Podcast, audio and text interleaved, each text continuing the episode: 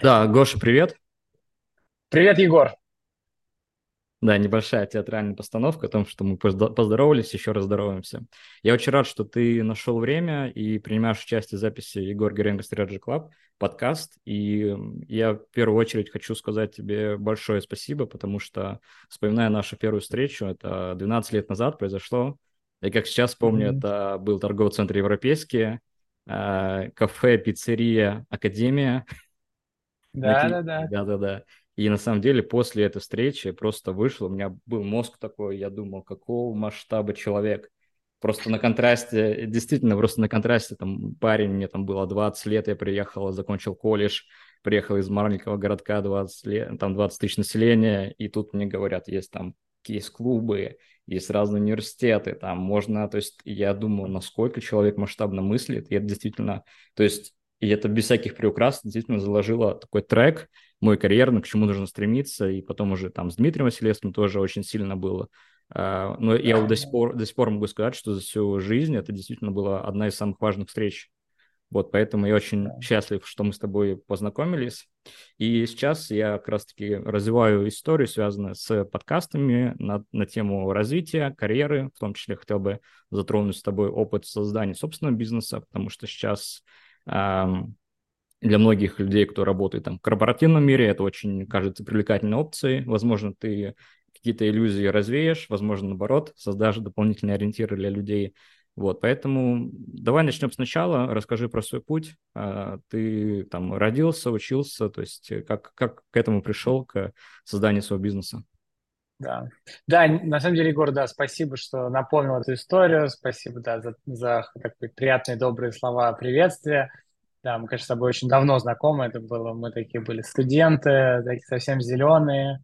Я помню тогда кафе «Это Академия». Мы, мы часто там встречались с ребятами, а, мы решали там кейсы, участвовали в чемпионатах. Там супер локация, вот. да, на самом деле. Да, да. да, не, это очень такие приятные, теплые воспоминания студенческих лет. А, и тогда-то, тогда мы с тобой вместе, мы еще, я, наверное, там чуть позже расскажем, да, там мы тогда вместе, у нас получилось поработать, можно сказать. Одна из первых таких проектов работы у нас была совместная, вот, поэтому у нас такая старая э, дружба, знакомство, которую, которая уже точно больше 10 лет, вот, и э, я, я с радостью отвечу на вопрос, если мои советы, мои какие-то наблюдения будут еще кому-то полезными, я, конечно, буду очень рад. Вот. Я могу начать, там, рассказав про себя, а, не для того, чтобы похвастаться, какой я замечательный, прекрасный, наверное, чтобы наши слушатели просто поняли чуть лучше какую-то свою мою историю, там, откуда я пришел. Я э, родился в Москве, учился в школе в Москве, учился потом в университете э, МСИ, в котором мы с вами вместе учились, который теперь является частью Плеханова учился на прикладной информатике в экономике. И на самом деле как бы по образованию программист-экономист, но честно вам признаюсь, я программировать после университета, тут прям программировать хорошо не умел. А, мы вернемся к этому, потому что сейчас mm-hmm. я занимаюсь школой программирования, вот, поэтому вот я, я больше, наверное, тогда был такой, мне был интересен консалтинг, менеджмент консалтинг, я очень хотел попасть э, в, в, в эту сферу, вот, и я больше тогда, наверное, мне был интересен бизнес и бизнес-части, как устроены компании, как они работают.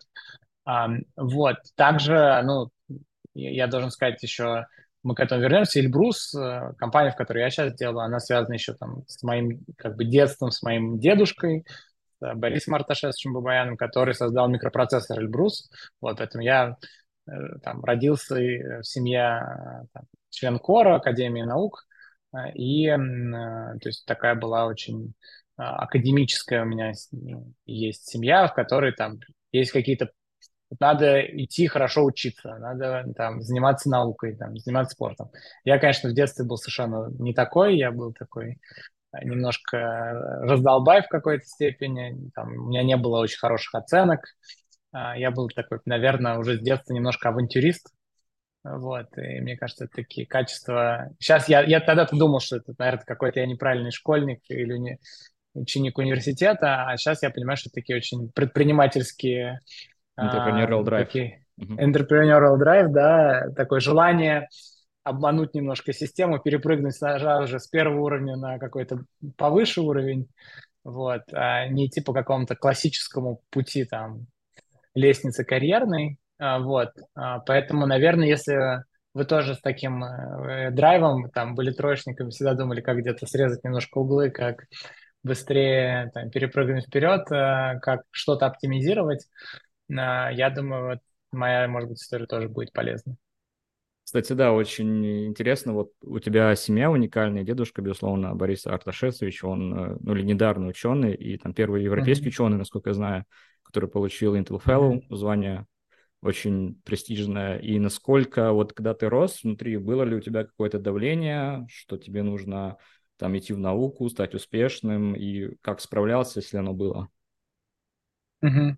Ну, мне кажется, я очень быстро понял, что я очень... Э, то есть мой, мой, мой уровень дедушки мне достичь не получится, поэтому даже в науку не надо пытаться идти, да. Лучше пойти в какие-то такие сферы, где я смогу э, немножко там проявить себя больше. Но, конечно, да, вот в, в семье у нас так очень, очень высокое, очень большое уважение к дедушке всегда было, и всегда там дедушка работает, надо так потише, и там вот он всегда очень его заслуги, ну, то есть, это, без сомнения, это такой был, на самом деле, ну, мне с чем-то было проще, да, то есть у меня был всегда такой ориентир какой-то, там, и надо менять мир, да, если ты не меняешь мир, чем ты занимаешься. Ну, то есть вот такой есть, что нужно строить такой продукт, который там кардинально поменять всех, сделать самый быстрый в мире микропроцессор и никак иначе. И на самом деле там многие там, советы, которые мне давал дедушка когда-то в жизни и там сейчас, я, конечно, они очень никогда не теряют во времени, да, то есть они mm, совершенно универсальные. И я, я помню, я ему говорю, что там у нас проблемы в маркетинге, говорит, просто нужно больше пиара и публикаций. Я такой, вау, да, точно. А, конечно. Это гениально. Ну, то есть, да, я к тому, что человек совершенно из другой области, но вот как бы принципы, которые были там, что ты, когда ты делал там наукой занимался в советское время, там, в современной России, да, нужно больше публикаций, все верно. Ну да, вот. когда количество переходит в качество. Да. Да, да. Окей. Окей. Ты когда поступал, кстати, почему выбрал Месси, на что смотрел, что было важно для тебя? Слушай, я помню, мне, а, мне было следующее, я помню, там ну ладно, у меня какие-то очень странные были критерии. А, я помню, что мисс студенчества была из МСИ а, за 2005 Это или самый важный год. критерий, да. Да, мне казалось, что значит, девушка красивая. Потом мне, на самом деле, у меня всегда были, там, я уже говорил, что у меня не было идеальных оценок, и мне было достаточно сложно а, всякие... У меня такая легкая форма, или, может, не легкая форма, а, дислексии, я достаточно не очень грамотно пишу, и мне вот русский язык всегда сложно давался. Я тоже переживал немножко из этого. Потом прочитал, что Ричард Брэнсон, он, он вообще главный адвокат да, да, да. дислексии в мире, и он очень отлично рассказывает, что это вообще, он считает, что это главный критерий, который очень помогает предпринимателям, и это я уже в взрослом возрасте уже понял.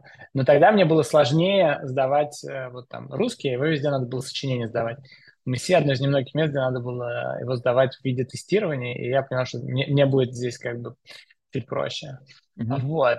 И я помню, там, третье, мне, мне, мне казалось, что очень классный такой инновационный университет, везде компьютеры, везде LMS-система. Это, на самом деле, я там сейчас понимаю, что это было достаточно инновационно для тех времен. Э, мало кто из университетов прям вот так сильно делал такой акцент на... Мне кажется, а... только вышка, может быть, внедряла тогда только LMS, но впервые, да, пионером был MSC, безусловно. Да, то есть казалось такой девушки красивые, а, поступить могу, а, инновационный такой передовой университет. И вот эти три критерия, наверное, я тогда выбирал.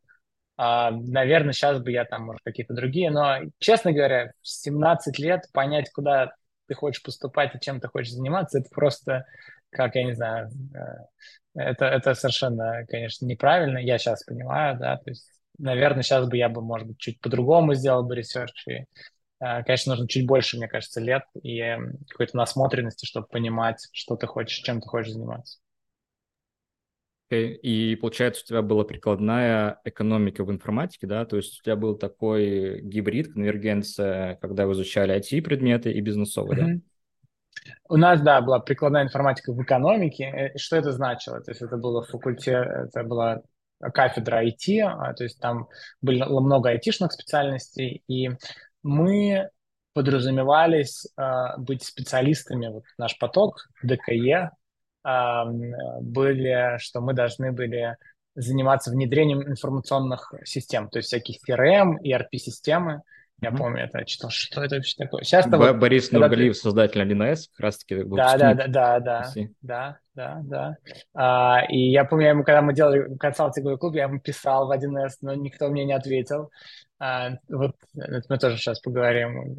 А, но я помню, да, что вот CRM, RP, и тогда, когда студенты не все, и это не тогда еще не так было там, то есть 1С все знали, ну, там какой-нибудь там AMA CRM, если ты с ним никогда не заходил, не работал, и тогда еще не было таких систем, да, тогда появлялся только Salesforce, тоже тогда, ну, в общем, это такая интересная такая специальность э, информационной системы, а, прикладные информационные системы. Вот. Получается, и... был 2007-2006, да, наверное, ты поступил mm-hmm, на первый курс? Да, mm-hmm. да, да, да. И, честно говоря, конечно же, мне кажется, вот э, конечно, образование, я как-то могу такой за, за все образование академическое говорить. Опять же, я не, не являюсь суперэкспертом, но мне кажется, да, что оно, конечно, очень сильно академическое, территоризированное, да, то есть там такие такие какие-то облака, вы там двигаете, какие-то... Хотя, на самом деле, вот ты, если сейчас зайдешь, вам все равно там все понятно, там, есть воронка продаж, ты там понимаешь, как все устроено. Но это уже оптимизировано, там... то есть это уже X, UI отделы постарались, мне кажется. Ну, ну да, но даже, даже если ты немножко такой, знаешь, как бы на, на, на примере, вот у тебя там есть, там, не знаю, Петя, он хочет купить жвачку, ты его сюда заводишь, он так, так, так, тогда э, мне казалось, что это такие какие-то очень сложные системы, которые нужно строить для того, чтобы там а, Боинги строить, или, не знаю, там ракетные системы. Вот. А так-то, в общем-то, а, когда на таких на, на, на каких-то очень практических примерах а, тебе что-то показывает, конечно, намного, намного проще. Вот. Но я при этом безумно благодарен там университету за там, не знаю, за дружбу, знакомств с тобой, за многих других ребят, с которыми я там познакомился, получился. То есть с точки зрения комьюнити, общения, это был для меня очень классный-классный опыт. А, и вот классное студенческое время было. Ну да, при том, что да, там произошло слияние Райл Плеханова в дальнейшем, на самом деле я тоже в своей как бы карьере очень много встречал ребят, причем очень много было в там перформанс-маркетинг, очень сильные ребята, то есть это были люди, которые занимались там, работали там, в внешнеэкономической деятельности, в ведущих банках. То есть на самом деле школа именно вот такой квантовой, и как раз-таки вот первая история связана с, с соединением компьютерных, э, компьютерной науки и бизнеса, это было именно в МСИ.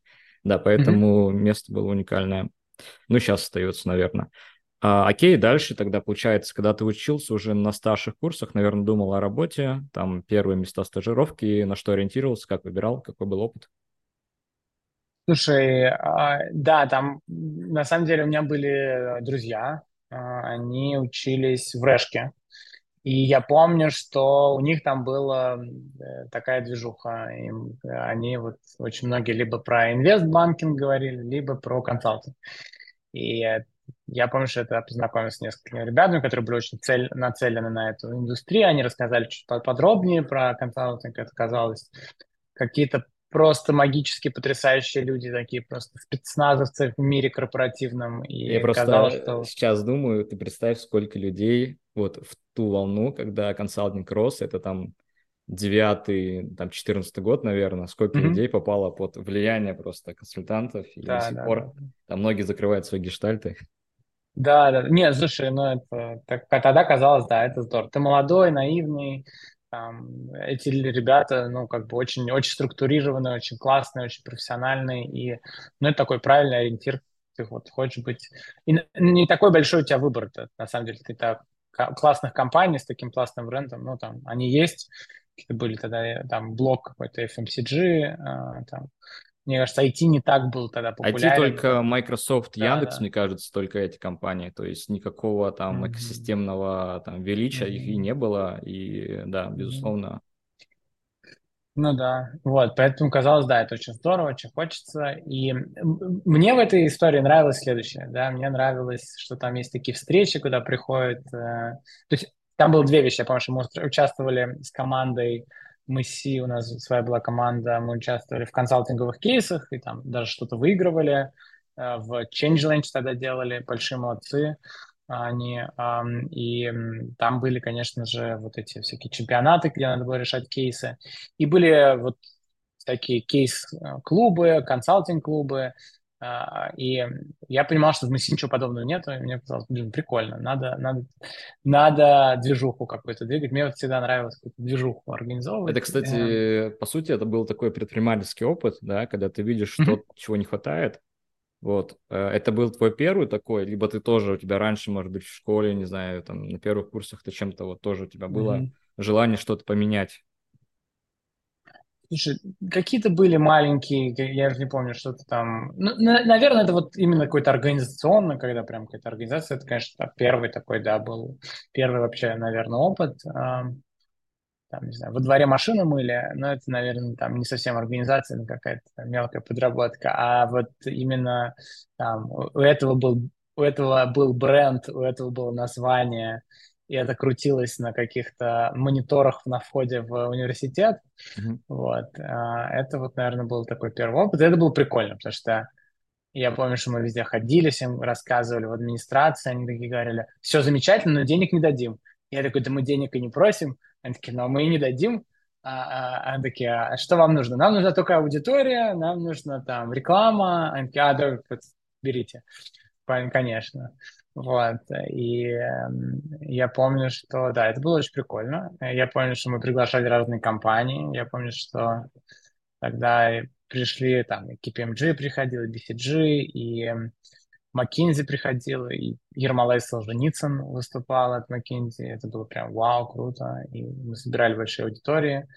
А, ну, наверное, конечно, тогда, э, тогда было очень классно. Вот, э, желание как-то организовать людей, сделать что-то вместе. Мне это вот я помню, наверное, я понял, что мне это нравится делать, да, и это вот э, какая-то вещь, которая потом в следующих своих там, ну, в своей работе как-то использовал, и это было очень полезно. Окей. Okay. И тогда ты там задумался о карьере консалтинга, то есть вы выигрывали какие чемпионаты, ты устраивал там, приглашал мероприятия, то есть э, пробовал ли ты в консалтинг, либо ты еще рассматривал другие опции на рынке? Слушай, я пробовал, то есть я уже на этот момент работал стажером в Алмаз Капитале. И э, Алмаз Капитал, конечно, э, очень много мне дал. Это венчурный фонд, один из первых таких настоящих хороших калифорнийских венчурных фондов. И там я очень много научился. Там было большое количество стартапов, с которыми мы общались, там было большое количество там, ну, знаешь, просто того, что я смотрел, как работают партнеры, какие решения они принимают, как они думают, это очень важно, на самом деле. Вот. А, и это какой-то очень правильно мне базу, мне кажется, задало. И я помню, что вот это огромное количество стартапов, которые каждый день приходят с горящими глазами, меня, конечно, поражало. Поражало, как мне нравился каждый стартап. Я говорю, что, ну, как говорил и думал, что каждый, всем нужно дать денег, все классные, а партнеры не-не-не. Тут, смотрите, вот тут проблема, тут проблема. Они очень так четко все видели, понимали. Я такой, вау. Я помню, что я как-то заскаутил такой проект, ну, нашел проект, который mm-hmm. мог э, из э, текста превращать, э, из аудио э, превращать в текст. Транскрибацию делать. Так, ага. Да, да, да. Это там 2010-2011 год. А, даже нет, нет, наверное, 2009-2010 год, да. И я помню, что это там, мне казалось, вау, какая потрясающая технология. И э, партнеры, там, я помню, там уже там следующая встреча, они такие, а, а это же, наверное, живой человек у вас, да? я даже забыл спросить про технологию, как они это вообще все делают, да. А, они говорят, да-да-да, у нас там сидит оператор, он просто разбирает, э, берет каждое аудио, разбирает его и пишет текст. Я такой, вау, интересно. То есть это, это одни из первых технологий. Да, называется да, «Волшебник изумрудного города», да, когда есть э, что-то вроде магии, на самом деле это очень декомпозированные какие-то ручные задачи. Да, да.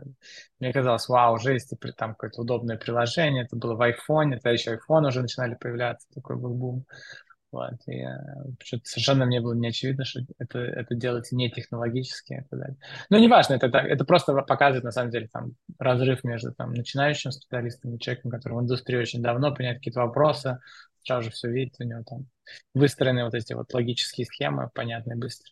Вот, а, я работал в Алмазе, это был потрясающий опыт, и После я, вот мне, мне стало очень интересно консалтинг. Я понял, что мне надо там набраться какого-то корпоративного опыта, такого настоящего э, в большой фирме. И я потратил, мне кажется, порядка года. Я готовился по-разному к кейсам, проходил везде собеседования. Но где-то на финальных раундах, я вот помню, что да, вот э, я проходил там, не знаю, первый, там несколько там раундов, меня срубали, э, то есть я не проходил дальше. И Тогда я, конечно, расстраивался, но сейчас, конечно, я понимаю, что я, в общем-то, сильно не очень далеко от корпоративного материала. Ну, то есть вот есть, мне кажется, человек такой более корпоративный, я все-таки, наверное, более такой авантюрист-предприниматель. И э, спасибо там, знаю, партнерам э, компании McKinsey Bain, которые не загубили мою кар- карьеру предпринимателя, не взяли меня к себе. А, вот, а, и а, я пошел больше в предпринимательскую область, там, начал пробовать там какие-то разного рода небольшие проекты, там, с кем-то с друзей, потом там, проекты, которые имена там даже вообще там no name, я уже даже там кого-то было имя, кого-то каких проектов не было, там мы пробовали разные вещи, там что-то на рынке гостиниц, что-то на рынке э, финансов, вот. А, и и это меня привело, как, ну, то есть это была какая-то серия вот таких разного рода проектов, и меня привело к там, осознанию, что, в общем, надо, не хватает чего-то, да, нужен какой-то новый boost, а, нужно а, попробовать, может быть, поучиться, может быть, поучиться в Америке. И а, я тогда а, а, начал смотреть на программы там магистрские, MBA-программы в в Америке. И натолкнулся тогда как раз на буткемпы. И нашел там буткемп в Сан-Франциско, подался в несколько, в один меня взяли. А, и это был шестнадцатый год. Вот, в шестнадцатом году я полетел и закончил буткемп. И это был для меня такой вау, совершенно новый образовательный опыт. Я, конечно, был немножко там поражен, как многому я смог выучить за три месяца. Я выучил там огромный пласт программирования, который там за пять лет в университете, который mm-hmm. я очень люблю. Я совершенно, у меня на таком практическом уровне у меня этого совершенно не было. А получается, и... это было Сан-Франциско, да? Mm-hmm. Да, это было Dev Bootcamp в Сан-Франциско. А, и там а, был, конечно, очень такой классный буткемп, там было очень много общения, общение для меня незнакомом английском языке, а, такой прикольный стресс. И было, конечно, здорово то, что я там много чего научился, как руками можно было построить там продукт, как программировать, и это совершенно какой-то другой подход к обучению, такой очень сильно про практику, очень сильно про э, здесь сейчас сделать там, что-то своими руками, про там, так называемый перевернутый класс, когда там теория дается э, во время решения задания, как mm-hmm. во время лекции у тебя э, как раз практика. Ну, то есть там, много есть интересных концептов. И по окончанию а, я вернулся в Москву. То есть я сначала попытался немножко работу поискать в Америке. Да, Гош, давай немножко такой... Да, да, да, конечно, давай, давай, давай, да, конечно. Немножко дайвинг э, касаемо давай, давай. вообще, как ты узнал про буткемпы, может быть, кто-то у тебя учился. Вот, и расскажи, mm-hmm. в принципе, я помню, мы с тобой обсуждали, по сути, это методология там взята из там, специальных э, подразделений в США, да, или, в принципе, там, армейская mm-hmm. школа, когда тебе нужно за короткий период, то есть перед там, поездкой на военные да, действия, давай, обучить давай. очень быстро там всему, да, то есть Угу. Да, слушай, у меня была такая какая-то поездка, ну не какая-то поездка, я на самом деле много, у меня просто часть, часть членов моей семьи живет в Америке, и, и так получалось, что я время от времени приезжал в Америку там на лето, и у меня были родственники, друзья, то и вот как раз мои друзья, которые там uh, уже там русскоговорящие ребята, которые жили там они мне рассказали про вот такой, я им рассказал, что мне интересно учиться, они рассказали, вот, знаешь, есть такой сейчас популярный, модный формат, э, ну, не формат модный, я не знаю, такой. совершенно что-то новое, да, вот когда ребята идут на короткий период и учатся программировать. Такой, О, интересно. Они рассказали про General Assembly, такая, наверное, самая большая сеть буткемпов в Америке. Mm-hmm. И um, потом я стал больше изучать, uh, что же это такое. Uh, буткемп совершенно не связано с лагерем, это не лагерь. Uh, это как бы формат обучения, да, это mm-hmm. подразумевает очень быстрый, очень интенсивный формат обучения. И слово bootcamp именно появилось, если вы смотрели полно Full Metal Jacket, это... Цельнометаллическая оболочка. Цельнометаллическая оболочка. А, это такое место, куда ты приходишь, и, тебя из гражданского человека делают э, вот, не знаю, Э, военного человека за очень короткий период. Там, ты бегаешь, э, не знаю, каждый день там, не знаю, по 10 километров, ты там стреляешь из, из оружия, ты там дисциплина и так далее, так далее, так далее. И если переносить вот такой принцип, что ты там очень много чего-то там бегаешь, прыгаешь, делаешь на программирование и, и добавить слово кодинг bootcamp, да, вот кодинг bootcamp это когда ты приходишь там, очень много ты делаешь заданий по программированию. И у них есть еще какие-то там особые элементы в обучении, в кодинг bootcamp. Часто там есть такой элемент, как перевернутый класс.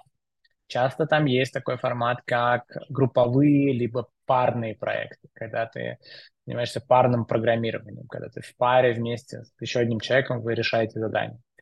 Там есть э, большое количество вещей про немножко там выстраивание своего, не знаю, там мозга на такие рельсы, как называемый growth mindset, на то, что ты начинаешь думать про мышление роста, что мышление развития, что там э, ты все можешь, это какой-то не огромный объем информации, но ты, приложив усилия, время, ты с ним справишься. Вот. И а, там, вот, используя все эти такие набор концептов, э, такой, я бы сказал, на стероидах ты обучаешься в три месяца, потом выходишь как шарик, знаешь, это так надувает, надувает, надувает, такой весь надутых знаниях, уверен, что ты все можешь, всех победишь, все будет здорово, выходишь на рынок, там, рынок, конечно, тебя там разбивает, потому что еще много чего еще надо доучить, и ты там продолжаешь на этом на энергии продолжаешь еще какие-то пробелы, которые у тебя есть доучивать. И, а, ну, в общем-то, там многие ребята, с которыми я учился тогда в буткемпе, они устроили, американцы, да, они устроились и в компании Microsoft, и LinkedIn, и многие-многие другие. И сейчас я там продолжаю с ними общаться, у них там все замечательно. Они там развиваются вот в этом пути программирования. У меня так не получилось, да, потому что у меня там не было какого-то специального разрешения работать. В а ты пробовала, кстати, после, то есть буткемпа, наверное, вас тоже mm-hmm. агитировали, там, да, подавайтесь да, да. там в Silicon Valley Companies? Mm-hmm.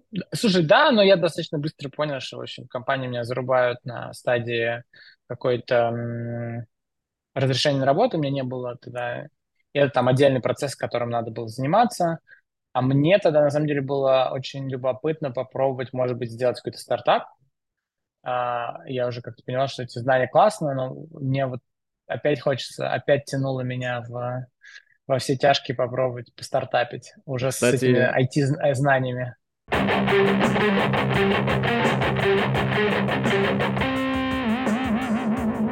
Когда именно ты учился, да. приходил, там, не знаю, 9 утра, выпивал кофе, кодил, ты думал об этом как о бизнесе? Либо ты был погружен в процесс, а потом уже рефлексии назад ты понял, что да, это может быть классная история, и ее нет в России? А, смотри, я думаю, что просто это настолько странное, неправильное место, это Калифорния, что ты там хочешь, не хочешь, там все постоянно говорят о стартапах. То есть это вот как бы таксист а, в Сан-Франциско, это не таксист в Москве.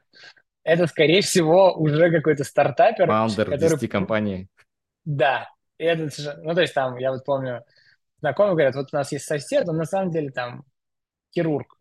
Но сейчас он делает стартап, то есть он там сейчас закончил делать стартап, сейчас опять он занимается хирургией, и это вот просто у тебя как это вот на самом деле интересный концепт, да, если ты себя окружишь людьми, которые там, не знаю, выпивают пиво, ты начнешь пить пиво. Если ты себя окружишь людьми, которые все бегают в марафон, начнешь бегать марафоны. Если ты себя окружишь вот этими предпринимателями в Калифорнии, тебе все будет казаться, что из, из всего можно сделать, конечно, стартап. Это, например, интересная история про вот как раз моего дедушку. Э, мой дедушка занимался альпинизмом и там mm-hmm. занима- забирался на семитысячники. А у нас есть сосед на даче, э, Дмитрий, он тоже поднимался на Эверест. И мое очень сильное было всегда убеждение, что все люди могут подняться и на Эверест, и на 8 и 7 тысячники. В общем, альпинизм, как, ну, как, не знаю, как в футбол поиграть, в волейбол. Потому что я знаю несколько человек, которые это делали, наверное, это все могут сделать. Да, это обычные а люди, потом... вот они ходят, да, здороваются с тобой. Да, да, да. А потом я посмотрел, что там, в общем, а, на, на Эверест э, забиралось, ну, там, буквально несколько тысяч человек, при этом там смертность от 10 до 20 процентов какая-то зашкаливающая. Это на самом деле не, не, то, не то же самое и не так просто. Поэтому если вы себя окружите людьми, которые, не знаю, там, летали в космос, вы будете совершенно уверены, что все летают в космос. Это совершенно простая вещь. А не... Вот у меня было, да, это как раз такое искажение полное реальности. Мне, мне вот как бы там казалось, что вот в буткемпе, даже у нас в буткемпе ой, были ребята, которые там одни, э, участвовали в э, создании метамаски, э, и просто даже из этого буткемпа было там несколько таких, ну, не очень больших а MetaMask, стартапов. давай раскроем. Да, да. Угу. MetaMask — это такой криптокошелек, вот, и эм, там еще было несколько, можно посмотреть, какие, кто из выпускников Dev Bootcamp какие стартапы сделал, но в любом буткемпе в Америке есть там из десяток э, фаундеров, которые сделали разного размера стартапы, э, и это такой какой-то совершенно естественный вот, когда ты можешь закончить буткемп, потом пойти сделать IT-стартап, вот. Um, и, ну да, вот такая атмосфера там была. И я хотел, да, и, наверное, когда учился, задумался, может быть, мне вообще не до этого было, поскольку я там а, все-таки много-много программировал, и там и в субботу, и воскресенье занимался этим. А, а когда закончил, да, мне показалось, что это очень здорово. Мне бы хотелось а, попробовать сделать а, проект. Но я, я, я, надо сказать, что после того, как я закончил буткемп, я вернулся в Москву и участвовал в хакатоне, который делал Коля Давыдов и э, э, фонд Гагарин Капитал. И там еще было несколько, и, и eBay, и Facebook, и еще несколько компаний. Um, вот. Um, тогда, да, эти компании проводили хакатоны в Москве.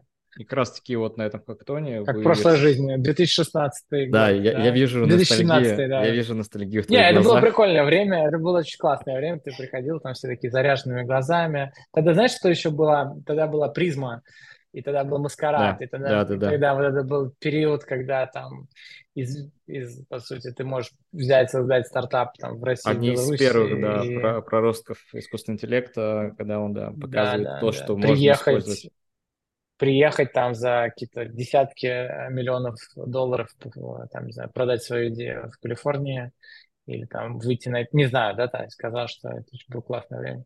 А, вот, и мы вот в этом поучаствовали с командой друзей, участвовали в этом хакатоне, победили в нем. И одна из э, вещей, это была поездка на две недели в Сан-Франциско, а, то есть я только вернулся, mm-hmm. мы выиграли поездку. И еще была эта акселерация в eBay, в Хакатоне, в акселераторе eBay в Нью-Йорке. Вот. у них там начали... свой внутренний, да, получается, такой фонд или mm-hmm. как то а, Слушай, он, он уже закрылся, по-моему, я не знаю, или сейчас, может, он опять работает. А большая часть корпораций, больших корпораций делают свои внутренние акселераторы, и всем, кто там делает свой стартап, обязательно участвует в этих акселераторах. Mm-hmm можно участвовать в них всех. Корпоративные акселераторы, они чем еще классные, что они не берут никакую долю, они зачастую там а, дают, ну, как бы доступ к офису, например, доступ к своим внутренним специалистам, если у них есть какая-то образовательная программа к ней, и э, доступ там, другим стартапам и общению с, с ними, которые а, там eBay интересно были стартапы в области e-commerce, Uh-huh. И там решение, которое мы делали, которое называлось Easy Dress, это как раз решение в, в области подбора одежды, подбора одежды по размеру. Мы помогали подобрать правильный размер одежды для покупателей. И мы там делали какое-то свое там решение. Как э, технология строить. работала? То есть да, это компьютер vision, по сути, нужно взять телефон, либо там камеру и да. навести на себя, Слушай, либо сфотографировать, да, загрузить? Да, да, то есть мы, мы пытались сделать технологию следующую, что ты фотографируешь человека, а, и мы пытаемся понять, какой у него, какая его размерность. И за размерность мы брали его сетчатку глаза. Э, мы нашли какое-то исследование, которое говорит, что в общем, если человек не болеет, у всех людей там, она фиксированная. В общем, посчитать в сетчатках, мы считали человека в сетчатках. А потом мы еще туда накрутили сверху, мы накачали моделей, а, фитнес-моделей разных э, в одежде и без одежды, с их размерами, а, научили нейронку, чтобы она понимала, какая, какая, какие размеры вот на этих э, фотографиях. Но там, конечно, очень много исключений, потому что тебе важен какой цвет, тебе важен, как человек одет, мешковат, не мешковато. И там, в общем, мы могли определять размер в очень хороших условиях, да, там есть очень хороший цвет, есть очень хорошая там обтягивающая какая-то одежда. Мужчин мы определяли лучше, чем женщин. Ну, то есть там было много исключений.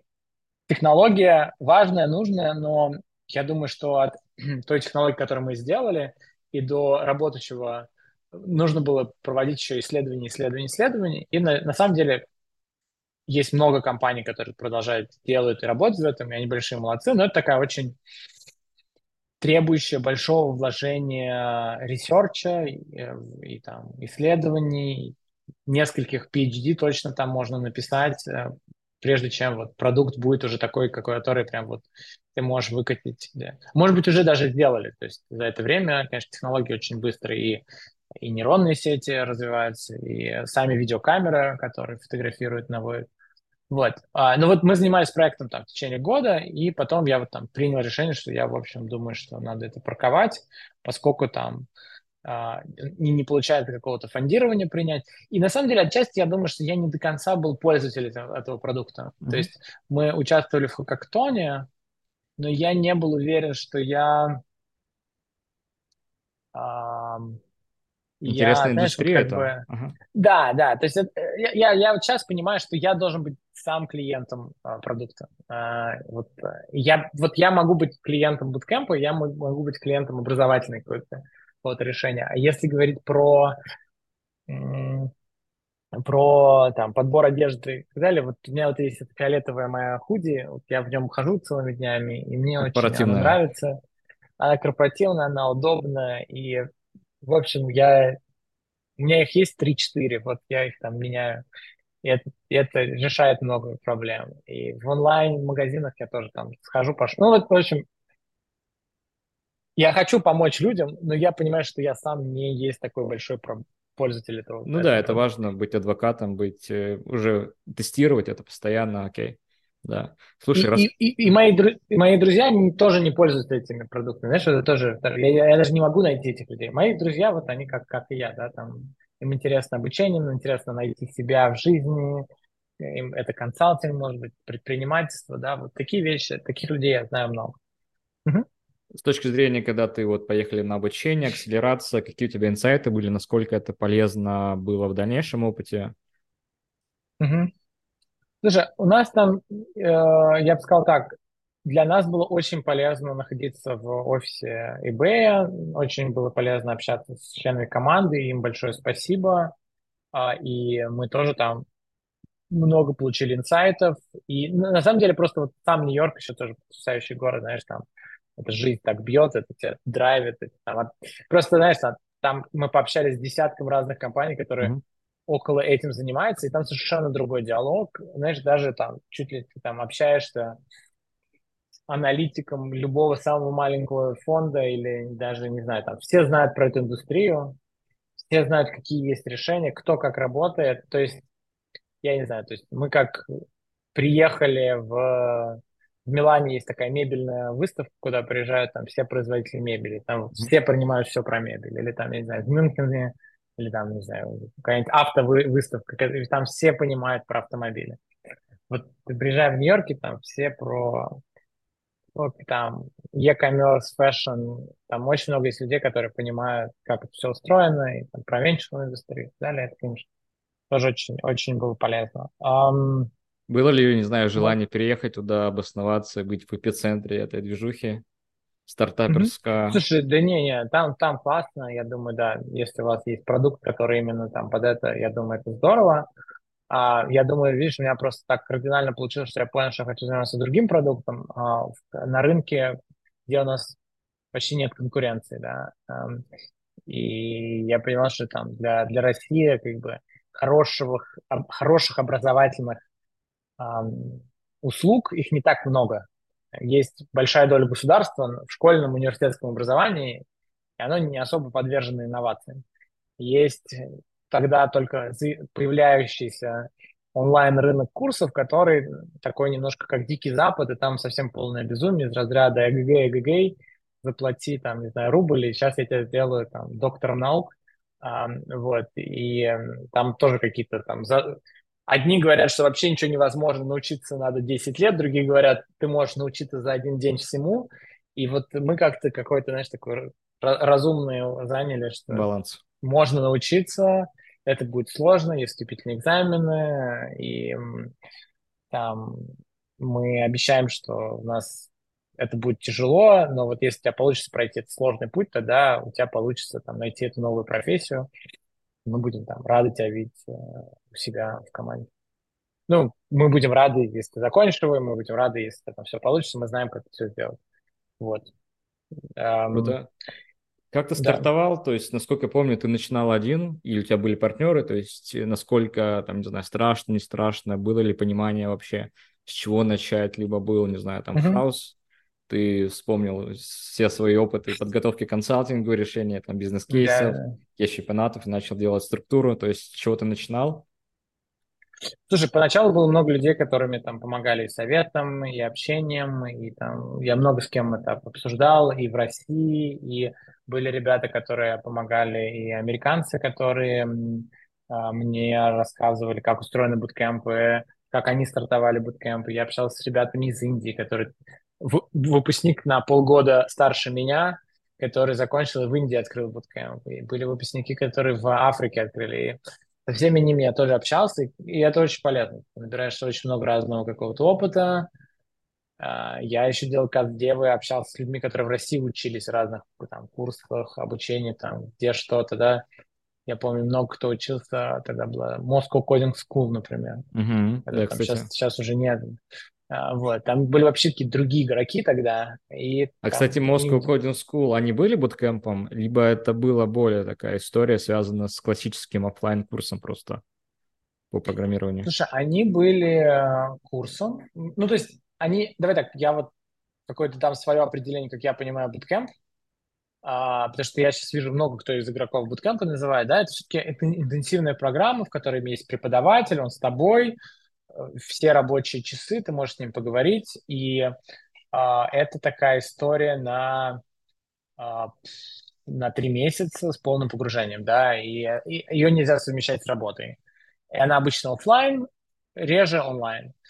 А все-таки, когда ты приходишь там несколько раз в неделю или тебя несколько дней, там, субботу, воскресенье лекции, это зачастую, как бы, я бы назвал бы, в моем понимании, там, просто там курс по программированию, да, mm-hmm. не какой-то интенсивный курс, да. Bootcamp это интенсивный курс. Вот. Вот. Поэтому, okay. ну, там, я, я думаю, может, у ребят были буткемпы, да, но вот в моем понимании, да, буткемп это все-таки такой... Это, многие сейчас на рынке называют все буткемпами. Даже в некоторых компаниях есть просто адаптационная программа, когда приходит новый сотрудник, это тоже называется буткемп, да, и это там, это своего рода. Ну, по сути, анбординг, да, анбординг, новое название. Это получается, да, какой, да. какой был период, когда ты решил стартовать? Слушай, это был 18-й год.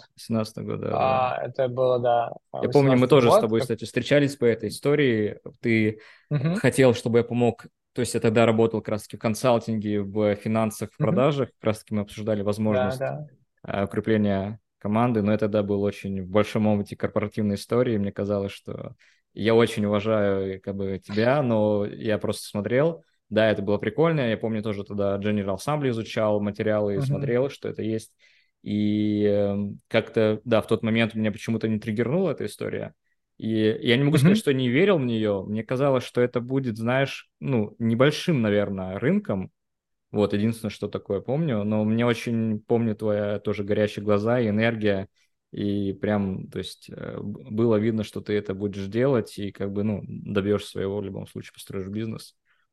Слушай, мне кажется, еще важно в каждый этап развития компании тебе нужны правильные размеры люди. То есть, мне кажется, да. ты был для нас overqualified тогда, и ты был там мне кажется, нам не нужно было, ну, то есть нам там нужно было, я не знаю, мебель собирать, грубо говоря, там, и какие-то очень операционные там базовые вещи, и какой-то базовый маркетинговый, знаешь, там, ВК настроить, нам нужен был там таргетолог, и бюджетов у нас там, у нас, да, первый таргетолог, там у него было там зарплата, не знаю, там 10-20 тысяч рублей, чтобы нам настроить там какие-то базовые и так далее. Там, ну, зарплату бюджет это были... не платишь, ну, Угу. Да, sorry. Да, да. Бюджет был твои накопления, то есть ты вот первые истории, ты как-то, то есть угу. у тебя были накопления, по сути, ты их как-то реализовывал, либо привлекал финансирование, то есть... Угу.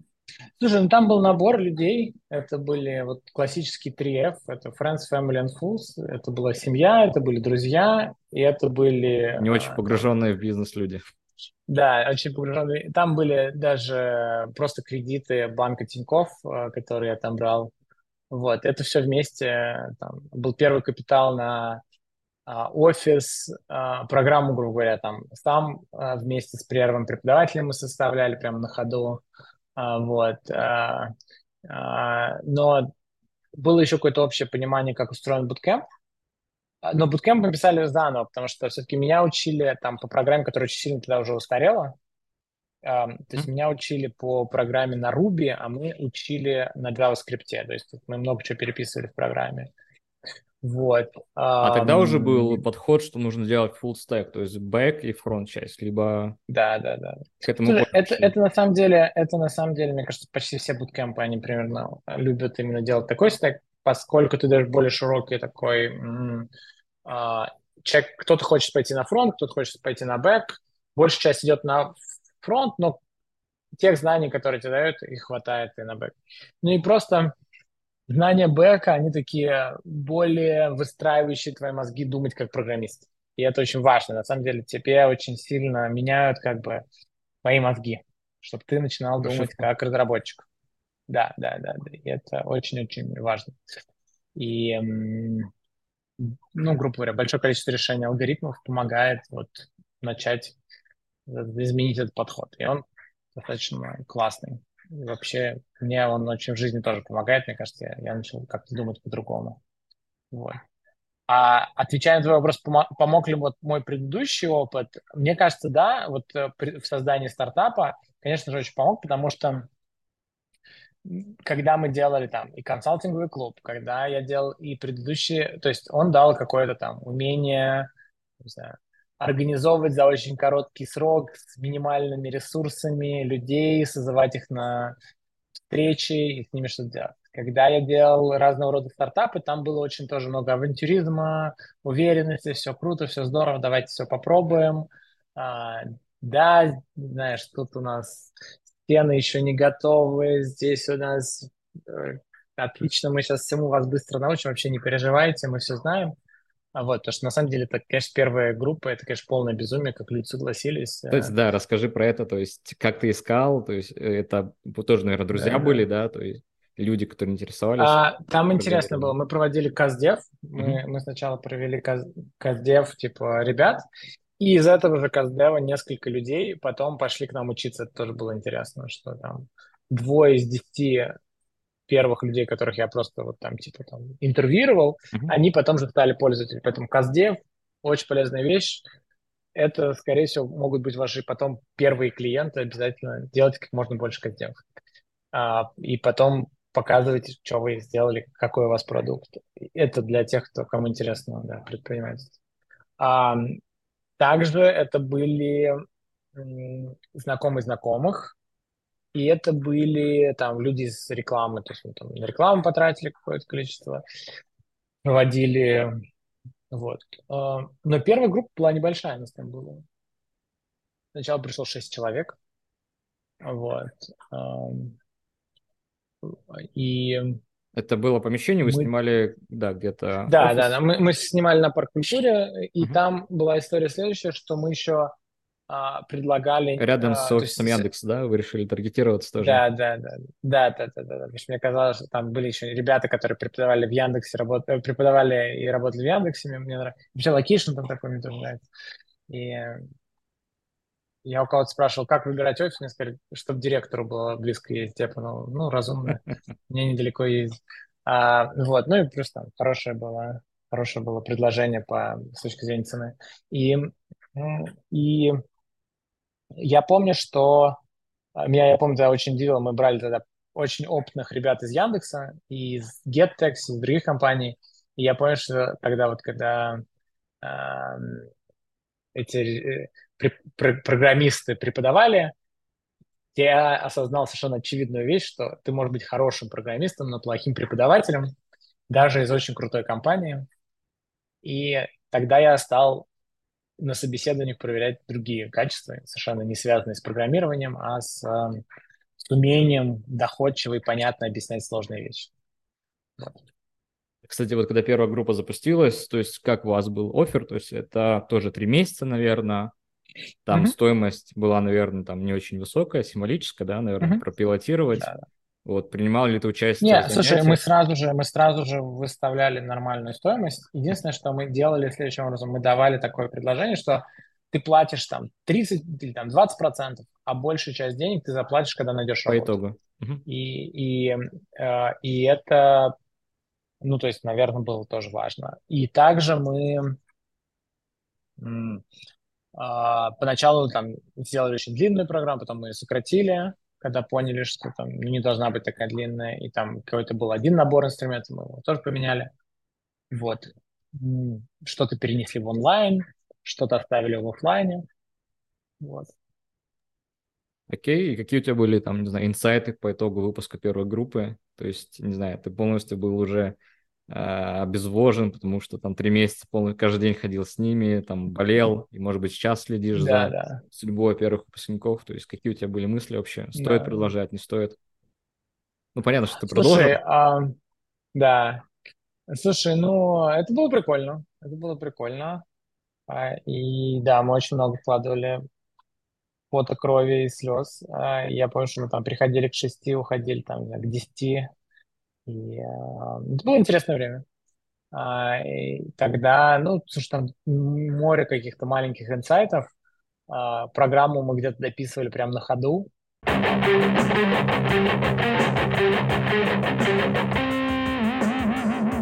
Как бы очень видно, что ты такой вовлеченный лидер, когда у вас действительно очень много корпоративов, всяких неформальных встреч. То есть видно, что ты горишь этой историей. Я могу сказать, что на самом деле даже вот в EdTech это ну, насколько я вижу, это большая дифференциация, большая редкость, потому что основатели, там, понятно, что, может быть, там основатели там Skillbox, либо там нетология тоже были вовлечены на определенных этапах бизнеса, но вот именно с точки зрения трансляции, я думаю, что у тебя одна из лучших вот таких вот примеров, и видно, что ты это делаешь искренне, то есть вовлеченно, поэтому это очень круто со стороны, могу сказать, что большой респект. Да, да спасибо, Егор. Я, я думаю, мне просто, видишь, я очень сильно это все на себя переношу историю, потому что я вот понимаю там и наших клиентов, и я понимаю, как важно там хорошо получить обучение, чтобы это было очень классно. И я также понимаю, как важно, когда ты работаешь, работать там в месте, которое тебе приносит удовольствие. И мне, мне я стараюсь там, э, понятно, что нам есть куда еще расти и в продукте, и внутри компании, и это, но это при этом дает мне огромное количество знаю, положительных эмоций. Вот. А, и я, конечно, да, очень, очень классно, очень классно, когда ты можешь делать проект, который ты хочешь, и он тебе потом просто приносит и приносит энергию. Вот. Это здорово. А с точки зрения, вот, по сути, вы выпустили первую группу, эм, в каком, сколько там период, не знаю, год, полтора, там, может, меньше, вы работали в таком формате, то есть, э, и что ты думал о масштабировании, там, может быть, помещение больше взять, можешь сделать какую-то онлайн-часть, то есть, либо ты думал, нет, всегда это будет офлайн, Что mm-hmm. ты думал про масштабирование тогда? Ну, слушай, на самом деле, знаешь, очень интересная цифра. Надо быть data-driven. Я помню, у нас там первая группа 6, вторая группа 3, третья группа 1, потом опять 6. И а, вот, мне кажется, в начале... А просадка была полгода... потому, что вы потратили ресурсы на привлечение первых, а дальше нужно было маховик. Слушай, мы просто ни хрена не умели, делали как-то. Что-то там выстреливало, что-то не выстреливало там. И я думаю, что это просто очень такое обучение, да, такое тяжелое обучение на том, что ты как бы поначалу тыкаешься, тыкаешься, тыкаешься, выстраиваешь какие-то процессы, понимаешь, набираешься, там, обучаешь свою нейронную сеть, и это нормально. И мне кажется, здесь единственное, что тебе позволяет не, как бы, не погибнуть, это какая-то сильная вера то, что ты делаешь, а не в те результаты поначалу, которые ты получаешь. Mm-hmm. Да, вот тебе, тебе должно быть нравиться ты, ты должен считать, ты должен быть на интуиции, быть уверен, что вот это правильный путь. И, эм, я думаю, что там первый год-два это совершенно нормально. Эм, вот. Ну, то есть, и... смотри, первый mm-hmm. год-два, это понятно, что у тебя была цель, и вот про это много говорят, там, грид, да, там, на морально-волевых, то есть у тебя mm-hmm. есть идея, и ты, по сути, там, по финансам, наверное, даже ходишь в минус, потому что еще не научился оптимизировать, а, то есть какой, может быть, совет ты дашь тем людям, которые только стартуют, и вообще как понять, когда нужно, не знаю, сдаться и вообще нужно ли сдаваться? Потому что это ж, знаешь, да, вот эта вот ошибка, не ошибка выжившая, а э, долина смерти там, первого года стартапов, когда 90 там, из них закрывается, 90%. То есть какие ориентиры mm-hmm. должны быть у предпринимателя, на твой взгляд? Um, слушай, у меня, видишь, до этого никогда не, не так не сходилось, что я, я тут начал делать продукт, который мне точно очень нравился. То есть он мне самому лично прям был нужен, я его хотел. Второе, я понимал клиентов, я понимал, там, кто им будет пользоваться. Я получал какое-то огромное удовольствие от всего этого процесса. И э, э, там, мне очень еще повезло, что это работало. Знаешь, как бы я не знаю, что бы я делал бы, если вот все вот это, то, что происходило, оно бы еще там, знаешь, нам бы вообще не приходили бы еще студенты, и это был бы маленький бизнес. Видимо, мы еще, знаешь, в правильный момент запрыгнули. То есть это еще правильный момент во времени мы выбрали, и нам он попался. В общем, предпринимательство, как там говорил один известный предприниматель, это то же самое, что есть стекло и смотреть в бесконечность. Которая... Ну, то есть мне вот, вот в этом бизнесе получилось, но до этого было там типа 5 или там 4 бизнеса, которые совершенно там ушли в никуда. И эм, я бы сказал следующее, что это нормально, что поначалу там не знаю, бизнес не получается. Это как первое занятие любовью. Поначалу все идет не так, как должно быть, э, хотя очень хочется, чтобы все было правильно. И не расстраивайтесь, оно приходит с опытом. Вот. Э, нет такого, как бы, там, не знаю, там, люди в своих профессиях, юристами, экономистами, они там, через год, через два, через три начинают быть хотя бы немножко профессионалами, да. Сначала они полные, там, очень много делают ошибок и так далее. Почему-то в предпринимательстве считается, что ты должен сразу же начать, у тебя сразу же не должно быть такой learning curve, ты там сразу же всему понимаешь. Нет, это нормально, что первые несколько лет у тебя не получается, это даже индивидуальная вещь, она как, знаю, как отношение с любимой женщиной. Ты понимаешь, что еще готов тянуть это все или там все, надо... Ты, ты не готов работать над этими отношениями. Вот. А, мне, у меня было понимание, там, в предыдущих проектах я там понял, что все, здесь уже я уже все. Я, я не вижу никаких перспектив, не mm-hmm. понимаю, зачем это нужно и так далее. В, в Эльбрусе я просто... Мне это очень, очень нравилось, очень нравилось. Вот, поэтому ну, может, я не, не дам вам четкой лог, логики или четкой формулы, как это делать. Ну, может быть, там, не я знаю, думаю, артефакты. Что... Ага. Не знаю, какой-то поставьте себе нормальную цель, там, э, что вы, ну, какой-то поставь, делайте там 3-4 тара, там, не знаю, 3-4 блока, там, не знаю, по какому-то времени. Скажите, что вы там 3-4 раза попробуйте сделать пивот. Э, там, каждый пивот будет, там, не знаю, по 2-3 месяца или там по 2-3 недели, я не знаю, какой-то там, uh-huh. делайте в голове, там, возвращайтесь, делайте какую-то ретроспективу того, что с вами происходит. А, и если вы видите, что ничего не меняется, вы там читаете третий раз ретроспективу, это у нас все одно и то же, мы, мы, мы ходим по кругу, ну, наверное, что-то либо не та индустрия, не, тот, не то время, не та команда, вы не тот еще, вы не, вы не, вам нужно какую-то трансформационную пройти, не, не знаю. Там. Не ваша версия, да, текущей версии да. не соответствует. Но я просто, знаешь, про артефакты условно, не знаю, там, вот ты очень правильно привел пример, что ты сам принимал участие в рекрутинге первых преподавателей, ну, понятно, там, наверное, кто, если не ты, и ты обращал еще внимание там на их софт-скиллы, да, именно как они могут обучать, а не только их знания. Например, вот такие примеры или, не знаю, там, наймите финансиста, чтобы он вам там финансовую модель строил и там говорил, что вот на рынке там лучше привлекать финансирование у этого банка или другого. Вот какие-то такие вот вещи, которые тебе запомнились. Понятно, что да, это может быть было релевантно только для твоей бизнес-модели, только там для твоей компании, но вот интересно, да, все равно. А, вопрос, типа, что... что Какие что... ключевые рэпер, рэперные точки mm-hmm. э, там для успеха нужно отслеживать? Не знаю, какие ключевые реперные точки. Я не знаю. Я могу тебе сказать, что прибыль, но, наверное, тоже там где-то правда, где-то неправда. Количество студентов. Мне кажется, выберите любые три ну, и отслеживайте их. Они могут быть какими угодно. И, и нету правильных, неправильных, да. Смотрите, чтобы они у вас э, как-то менялись. И не меняйте еще формулу измерения. Это что же забавно, да, что вы можете взять какой-нибудь там начнете чуть по-другому считать, и все, она у вас вверх или вниз пошла. А, там, мы выбрали для себя несколько, и вот там как-то все время стараемся по ним смотреть. Для нас это количество там, поступающих, поступивших студентов, это количество выпустившихся студентов mm-hmm. и а, их удовлетворенность во время обучения. Вот. А, вот какие-то вот эти метрики для нас важные, мы их там часто... Есть еще много разных, да, но вот для нашего бизнеса вот эти там, сколько нам пришло, сколько закончило, насколько им понравилось обучение. Также у нас еще есть важная метрика, это последняя, да, это процент трудоустройства. Сколько из них потом нашло работу.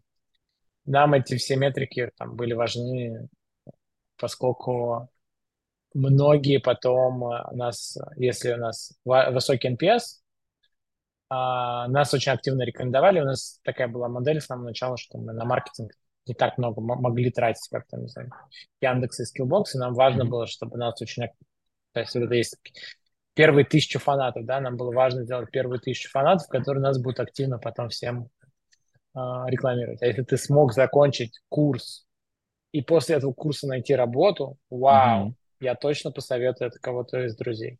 И так случилось, да. Да, я помню. Половина вас... всего нашего трафика приходит, да, как раз по рекомендации. Угу. Я помню исследование, ты мне показывала, там семестр своей школы экономики вы делали о количестве mm-hmm. да, людей, кто трудоустраивается, и средняя зарплата да. выпускника тоже. Да, да, да, да, да, тоже, тоже мы на это смотрим, потому что на самом деле найти работу на 30 тысяч рублей несложно, да, важно, ну, то есть в программировании так точно. Вот, поэтому важно, чтобы доход, который у ребят до поступления в Эльбрус и после, он вырастал, да, в среднем там, на всю когорту. А, тогда ну, ты, ты делаешь какой-то такой разумный шаг, да, меняя эту профессию. Угу. Вот. И, кстати, там, не знаю, стратегия, если у вас там, не знаю, какая-то полярная звезда, то есть видение, кем вы хотите стать? А, слушай, мне очень хочется стать большим образовательным центром, большим, э, я пока боюсь сказать университетом, да, но вот большой такой, да, что это, это сложный процесс получения всех этих лицензий, да, мне хочется учить по нескольким направлениям, э, стать там Гарвардом в России по, на рынке образования. Вот это, конечно, такая больш, большая цель.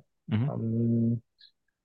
Есть еще много направлений, которые можем запустить, еще много городов, которые можем запустить. Есть еще там большая инфраструктура, то есть которую можно отстроить. Да? Мне очень нравится, там, не знаю, американские университеты с их огромными кампусами, с бассейнами, с э, общежитиями. Вот такая, такие большие-большие бизнесы, большие такие образовательные учреждения.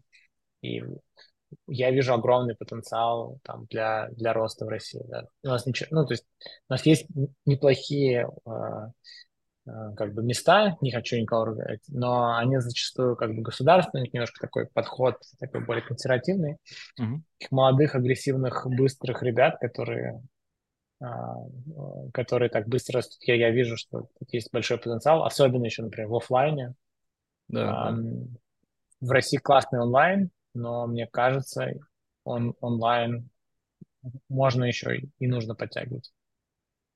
Э, цель очень классная, и даже, даже меня она вдохновляет. Мне тоже там есть свои амбиции по образованию, наверное, там больше бизнес-образования там, в своем регионе, mm-hmm. в Карелии, наверное. А с точки зрения как бы общего подхода, да, если цель как бы не пугает вас, это плохая цель. Да, цель должна немножко да, пугать. Да.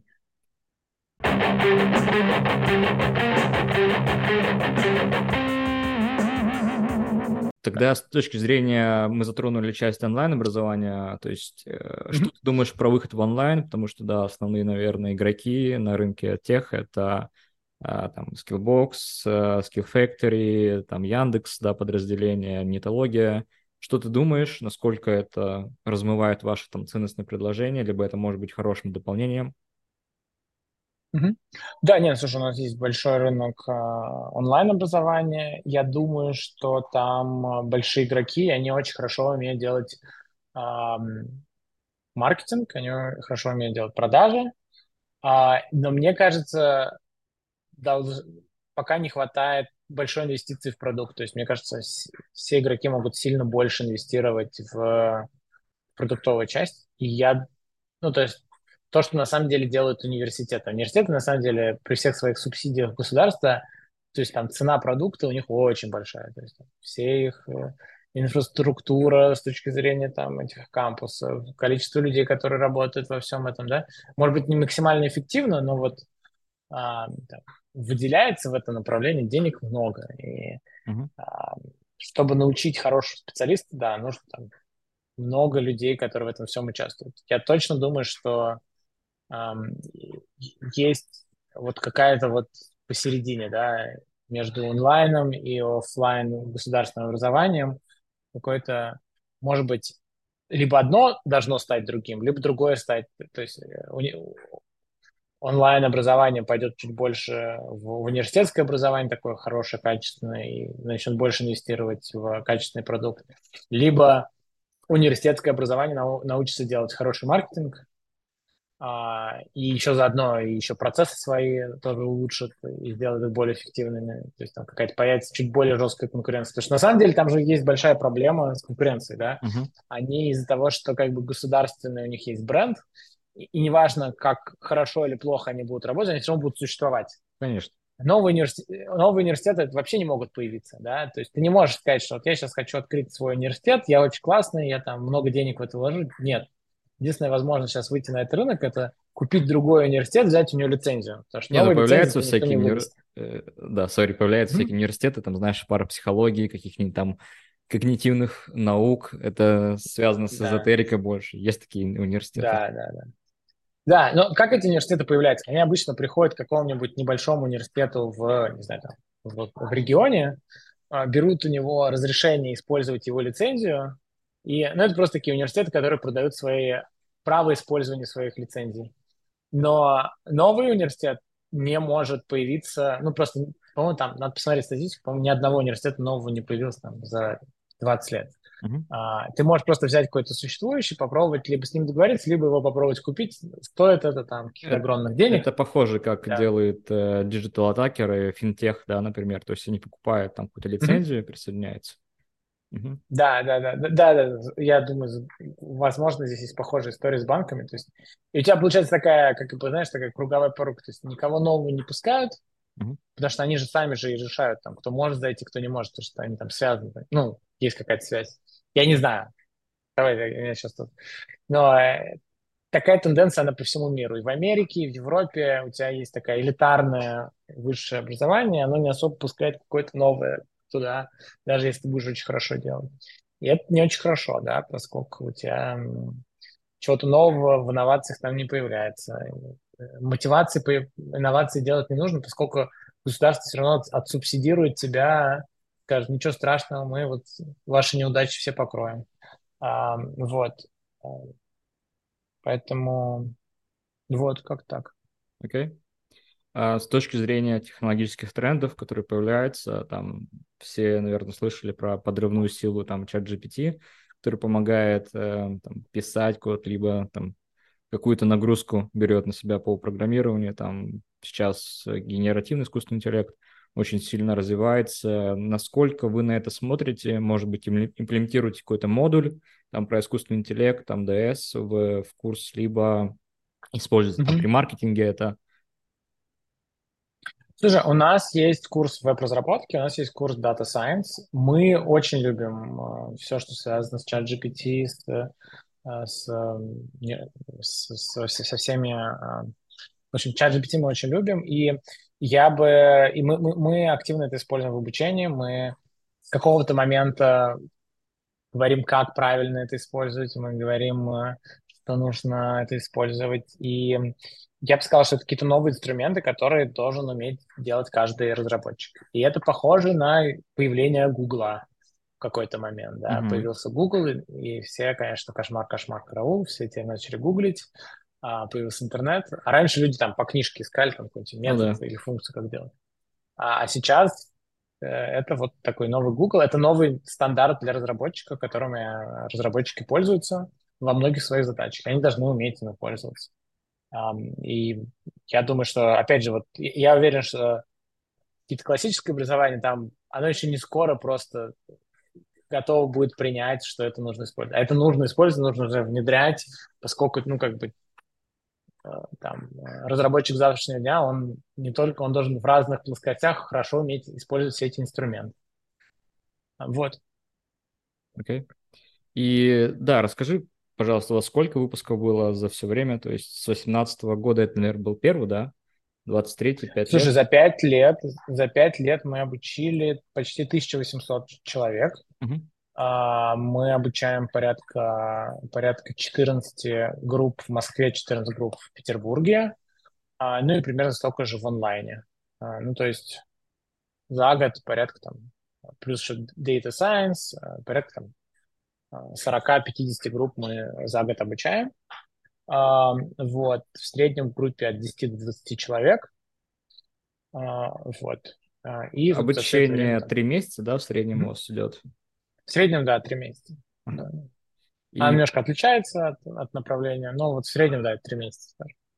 И, то есть, люди, когда завершают, какой примерно у них, у вас, наверное, там есть таймлайн, там, в первый месяц, там, в первые три месяца, первые полгода находят работу? Есть какая-то, mm-hmm. там, не знаю, конверсия, статистика? Слушай, у нас есть, да, вот такая цифра. Первая – это цифра, сколько людей доходит до конца. И это от 80 до 90 процентов, в зависимости mm-hmm. от направления, людей доходит до конца.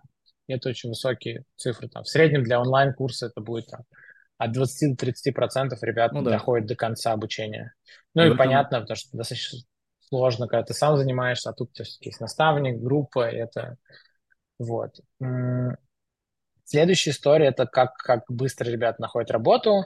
А, в среднем, вот если говорить там по, по направлению веб-разработка, в первые три месяца 84% ребят находят э, свою работу, получают предложение о работе. А, вот. Потом, ну, в общем, 84% это значительная часть, там дальше все, все меньше, меньше, меньше разбивка там, близко к 100% в течение года уже ребят находят работу. Какие вот. э, профиль люди с каким бэкграундом приходят, с каким запросом? Как-то можно, не знаю, там есть три сегмента условно. Люди, да, которые да. там знакомы с, с программированием, да. незнакомые. Ну, возьмем какой-то стот демографический, наверное. Это обычно это будет э, молодой человек в возрасте от 26 до 30 лет. Это чаще мужчины. Э, девушки тоже приходят, ну, там где-то 80% что у нас мужчины, а, с высшим образованием, а, и это там будут специальности чаще всего, я не знаю, там, экономист, финансист, юрист, журналист, а, какой-нибудь профессионал молодой, который достиг до какого-то там высокого уровня. Это может быть связано с этим, это может быть связано, например, недавно большое количество западных компаний увольняли а, сотрудников, и там специалист компании Adidas, которая там ушла из России, и там, людей сократила, выдала большой пакет.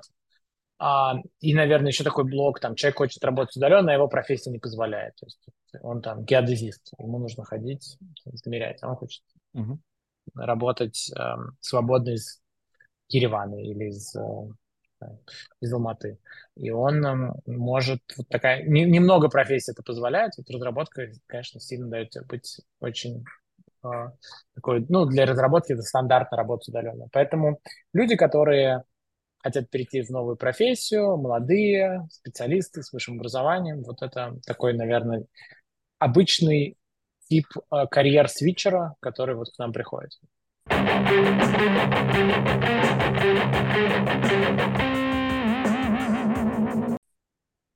С точки зрения твоего мнения, вот опять же, да, там пример ты привел хороший про человек работал там в Adidas, не знаю, человек работает сейчас там в том же консалтинге, то есть ему, в принципе, интересно, но он понимает, что, например, он там занимается структурированием, там делает финансовые модели, но он там понимает, что IT растет там семимильными шагами, и вроде за этим будущее, и, может быть, ему сделать тоже такое как бы переключение. Вот что ты про это думаешь, да. Э, что ты советуешь, и как бы какие вопросы, может быть, задать себе, а как бы не стоит ли мне там пойти переучиться вот, понятно, что сейчас это еще немножко контекста с моей стороны, немножко ароматизируется эта история, да, то есть кажется это очень просто, пойти, проучись и получай там зарплату, не знаю, 200 тысяч плюс да, рублей. Конечно. Вот, что ты думаешь? Не, слушай, я, я с тобой согласен. Все-таки нужно как-то, это должно быть большое, сложное, осознанное решение. Там, почему ты уходишь из одной профессии, почему ты хочешь прийти в другую профессию. И я, должен, я думаю, что оно должно продиктовано быть первое все-таки не тем, что ты только хочешь уйти откуда-то там. Уйти всегда можно из профессии одной, да. Почему ты хочешь именно прийти в эту профессию, да? Вот надо очень четко понять, что ты именно хочешь сюда прийти. И мы говорим там сейчас про веб-разработку, либо про data science, data, data аналитику, там, которую мы обучаем. И я думаю, здесь нужно там, хорошо поговорить с теми людьми, которые там работают, э, понять, какие они задачи делают. Э, не знаю, провести с ними, найти таких, не знаю, 10 друзей, провести с ними там, с кем-нибудь один день с ними как-то вместе поработать, посмотреть, что они там делают, какие проблемы они решают. А посидеть самому огромное количество есть ресурсов бесплатных, которые тебе показывают. Да, я помню, ты показывал приложение, которое позволяет там в таком но low-code формате попробовать самому попрограммировать.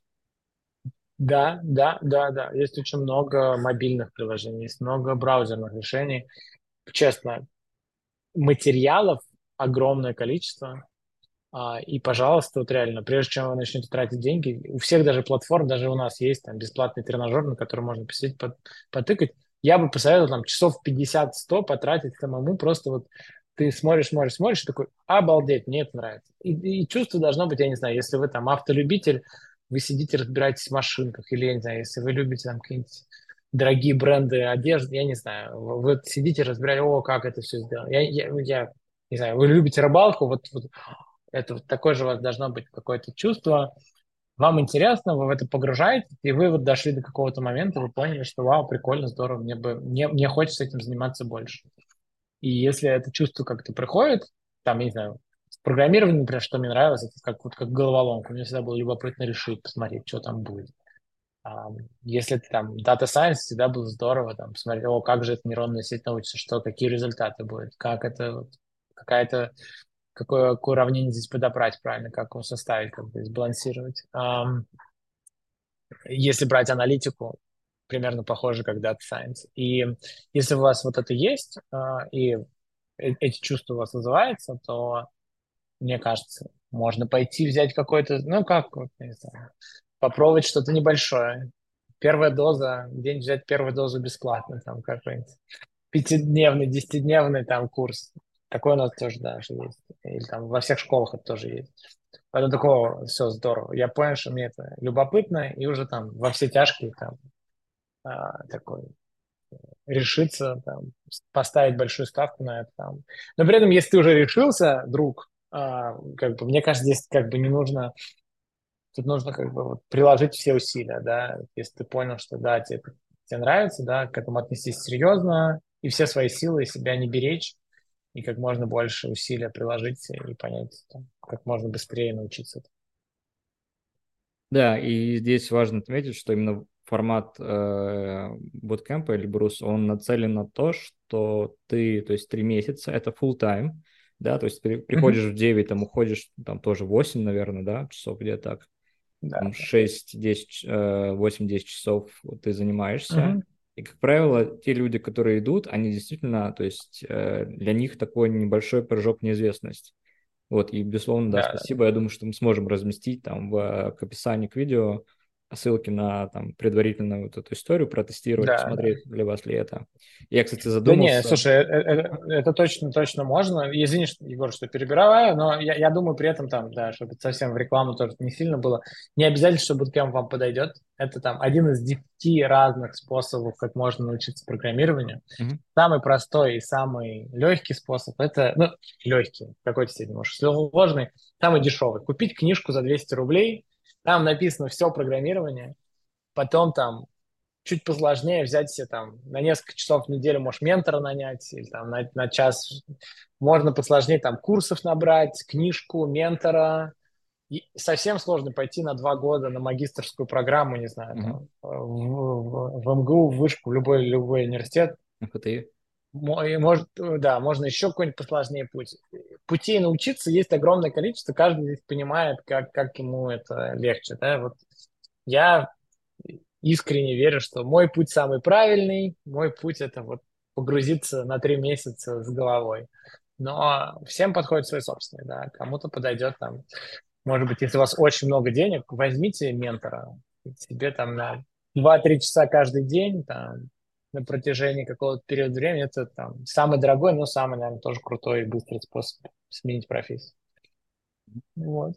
Ну да, я к тому, что, например, многие ребята там тоже в рамках такого технологического информационного а, потока думают, может быть, там просто выучить питон, либо там на Яве что-то делать. То есть, да, наверное, для таких форматов можно просто взять либо ментора, либо онлайн-курс попробовать, да, то есть, uh-huh. и это, наверное, будет такой да. гибкий вариант, без полного погружения.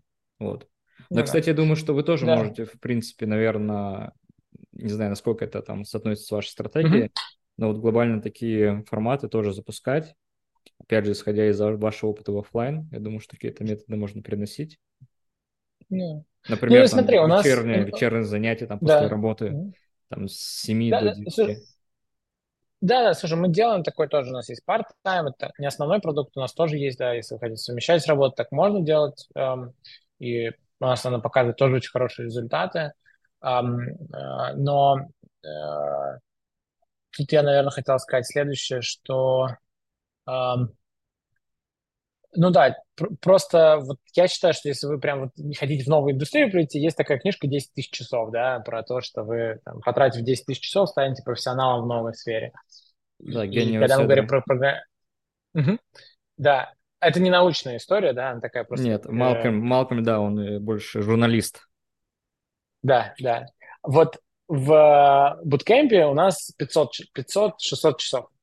То есть это такой вы можете только начать, как бы, начать в себя в новой профессии. А, и мне кажется, это правдиво для любого, для любой вещи, куда вы будете переходить, да, вы просто должны понимать, что вам нужно там потратить где-то порядка 500 тысяч часов. А, какие-нибудь курсы, чтобы разобраться, там 50 часов, да, и я вот, я вот какие-то вот такими метриками, если вы хотите примерно понять, цифрах, как это измерить, да, где-то 50 часов, чтобы разобраться, подходит это мне или нет, 500 а, часов, 500 тысяч часов, чтобы понять, а, взять достаточно базы, чтобы прийти в эту индустрию, и потом уже там 10 тысяч часов, чтобы стать в этой индустрии профессионалом. А, вот. Это, ну, это где-то уже там три года работы. Okay. Какие у вас планы по развитию? Можешь поделиться чем-то, может быть, там в новый город собираетесь выйти, не знаю, продукт запустить? Слушай, мы хотим расширять линейку. Мы смотрим на несколько продуктов и кибербезопасность, и UI UX, и тестирование. И это все вот рядом, близкий, да, потому что у нас сейчас только два продукта. Uh-huh. Также мы хотим а, запускать новые города. Нам нравятся города там и в Сибири, и в там, Ростов-на-Дону, и Новосибирск, и Екатеринбург, и мы смотрим на каждый, пытаемся понять, там, какая будет. А мы хотим расти, мы хотим становиться больше, мы хотим... Мы чувствуем, что в России мало хорошего офлайн образования Есть хорошие компании, но, но есть еще потенциал к тому, чтобы делать еще и еще. Вот. Так что мы, мы, мы, мы, мы будем расти, развиваться. Такой план. План железнобетонный. Окей. Э, расскажи... Да, только вверх. Окей. Э, расскажи про, кстати, вопрос про название Эльбрус. Когда ты создавал, э, да, твой дед, он сделал компьютер, который назывался Эльбрус.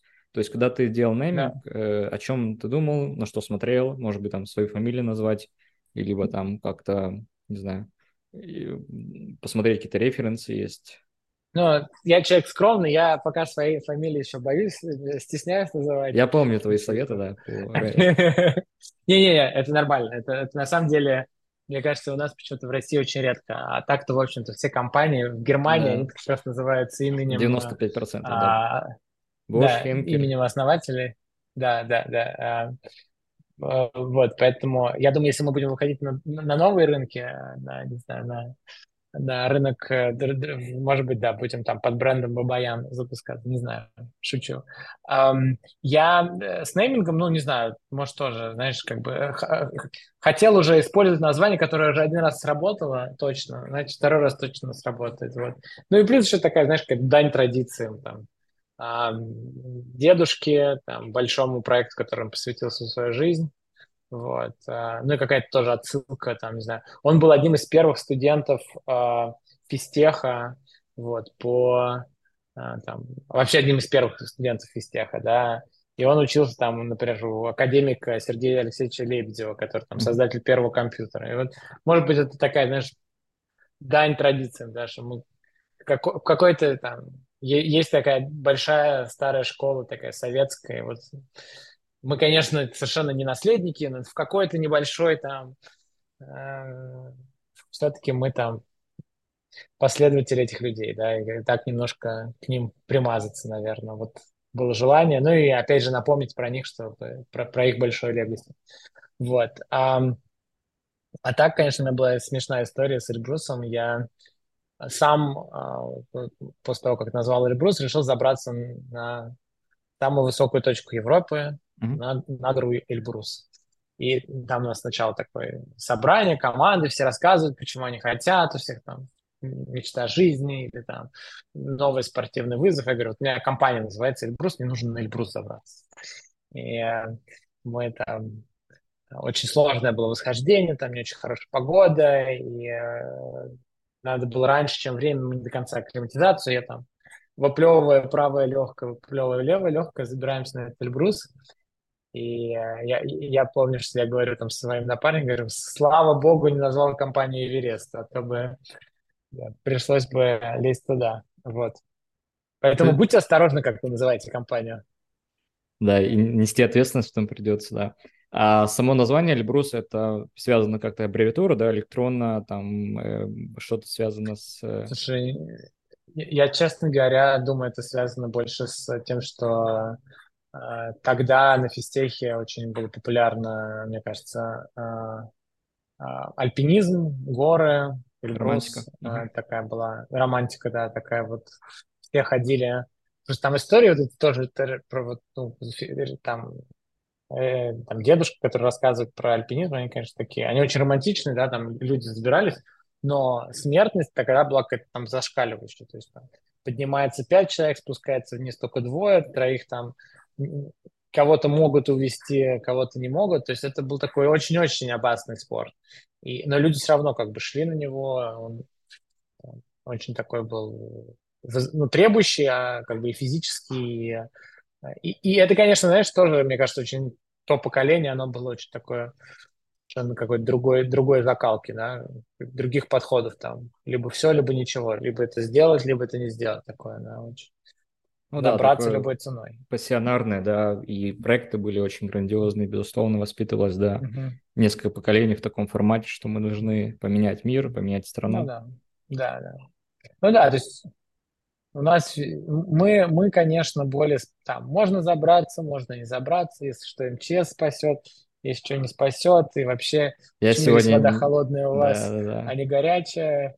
А, и, и, и на самом деле предпринимательство у нас, я, я думаю, там тогда, ну, как бы в советское время не особо было предпринимательство, но все эти проекты, они делались там, либо ты его сделаешь, либо все. А у нас, в общем, ты там попробовал сделать, не получилось, ну ничего там как-то пошел делать. Я думаю, за 50 лет до этого, там, я не знаю, в начале 20 века или в начале там 19 в общем, либо ты делаешь, либо ты с голоду умираешь. Что-нибудь в таком духе. И там совершенно какие-то у нас... Мы... Поэтому это немножко меняется такое ощущение, да, вообще вот подход к во всем вот таким большим проектам, большим бизнесам. И поэтому еще раз всех слушателей призываю, если у вас есть желание какие-то стартовать проекты, бизнесы, делайте. А, я понимаю, что все равно всем сложно, тяжело, опасно и так далее, но а, кажется, что у нас все-таки к провалу отношения становится все более и более нормально. Это, это не такое критичное, вы не погибнете, а ничего самого ужасного произойти не может.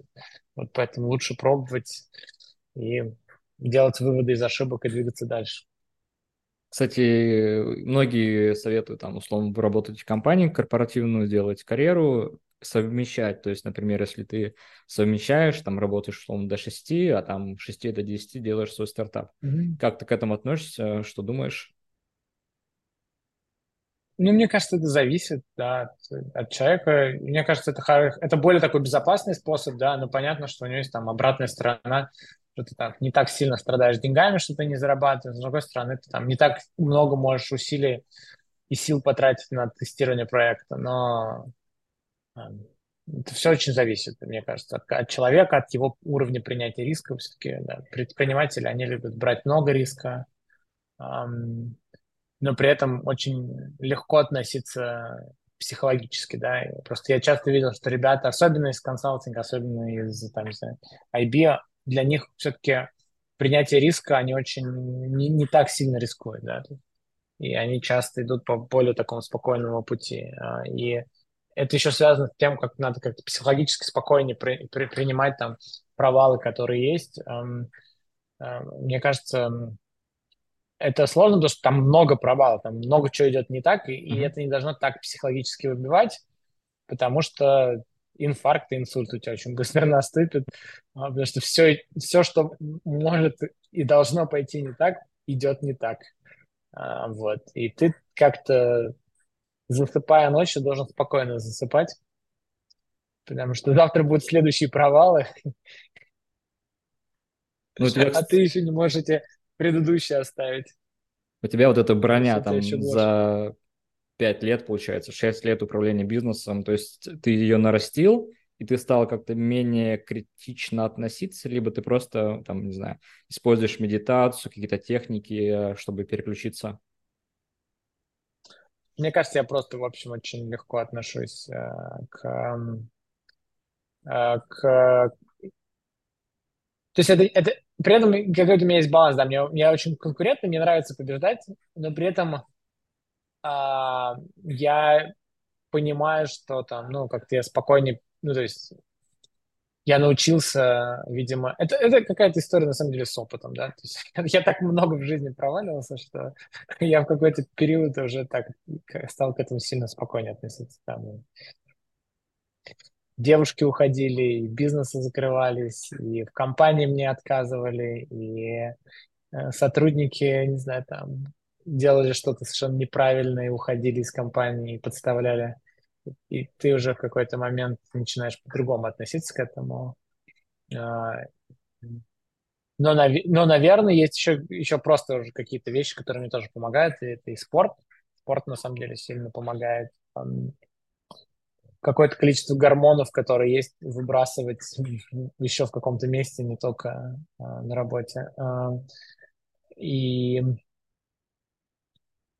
наверное, да, такое отношение я бы сказал, да, отношения и спорт вот, в моем личном. Просто такой у меня характер, честно. Я вот при этом понимаю, что если у меня просто был немножко бы другой характер, такой более переживающий, э, я бы, может, по-другому бы относился. Окей, здорово.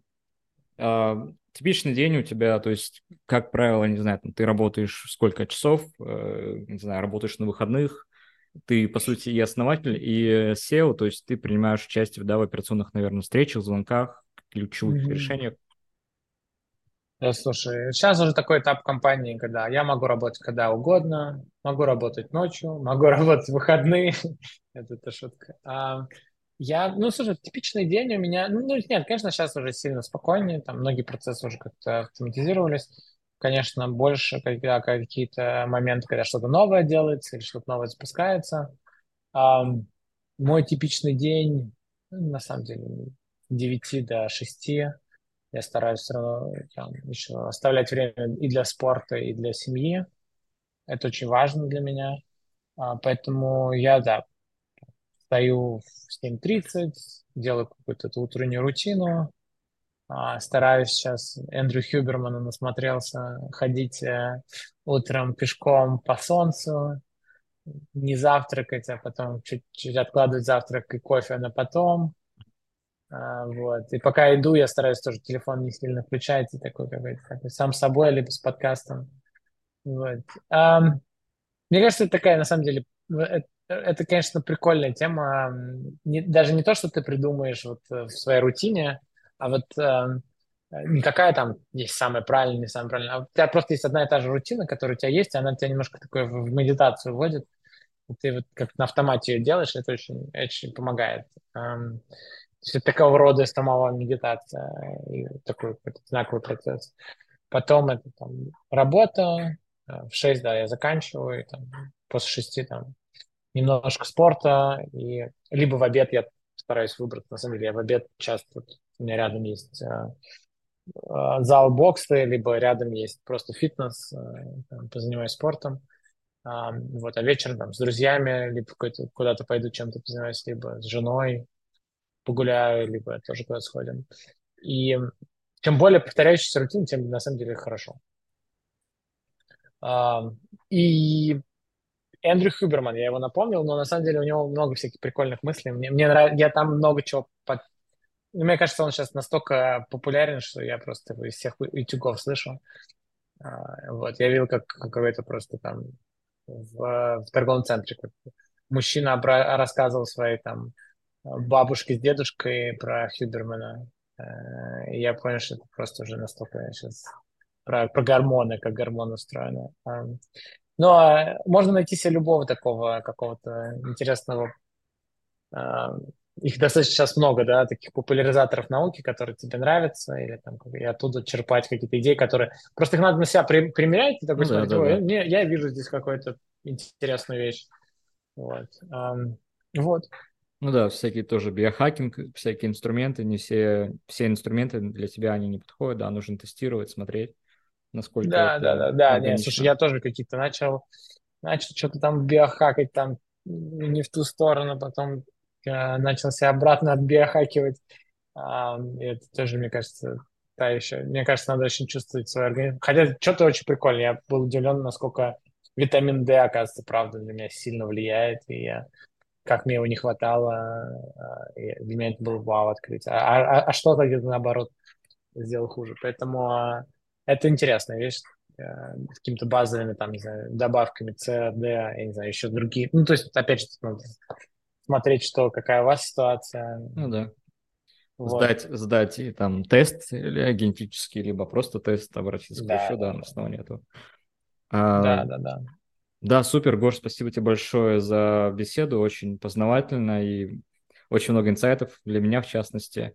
А напоследок можешь, пожалуйста, дать эм, конкурс для подписчиков. В комментариях ребята смогут написать там ответ, историю э, для того, чтобы тот, кто напишет самое интересное, сможет с тобой пообщаться в формате, там, не знаю, часовой, полуторачасовой консультации, менторской, и, возможно, там какой-то можем дать еще бонус по прохождению обучения. Угу. Да, нет, слушайте, я, я буду очень рад там как-то дать какой-то совет, там, созвониться на, там, на, на то время, на которое нужно. Если какая-то будет очень сложный запрос, я постараюсь познакомить с кем-то, кто сможет лучше в этом запросе помочь. Um, а вопрос, наверное, следующий в комментарии. это расскажите о самом а, интересном каком-то этапе в своей жизни, когда вы чему-то научились. А, это может быть что-то, чему-то вы очень интересному научились, либо как-то чему-то, что вы очень быстро научились. Вот, а, напишите об этом в комментарии. Там, Егор выберет самый интересный комментарий, который ему понравится. Мы с тобой и... совместно выберем. Давай, давай сделаем совместно. Это в любой сфере, да, там, не знаю, от э, программирования до консалтинга, до, не знаю, скейтбординга, игры на гитаре, в любой сфере. Это, на самом деле, да, да, конечно. На самом деле, принцип обучения, он везде одинаковый, поэтому а, на самом деле скейтбординг даже лучше. Там еще страшнее. Там как бы вся цена ошибки в обучении программированию, ну, не получилось. В скейтбординге это что-то поломанное, и так далее. Или там в борьбе с аллигатором. Если вы боролись с аллигатором, и у вас что-то не получилось, еще страшнее. Вот. А, да, так что давайте, пишите, пожалуйста. Будем подробно изучать ваши опыты обучения. Да, супер. Спасибо большое. Спасибо, Егор.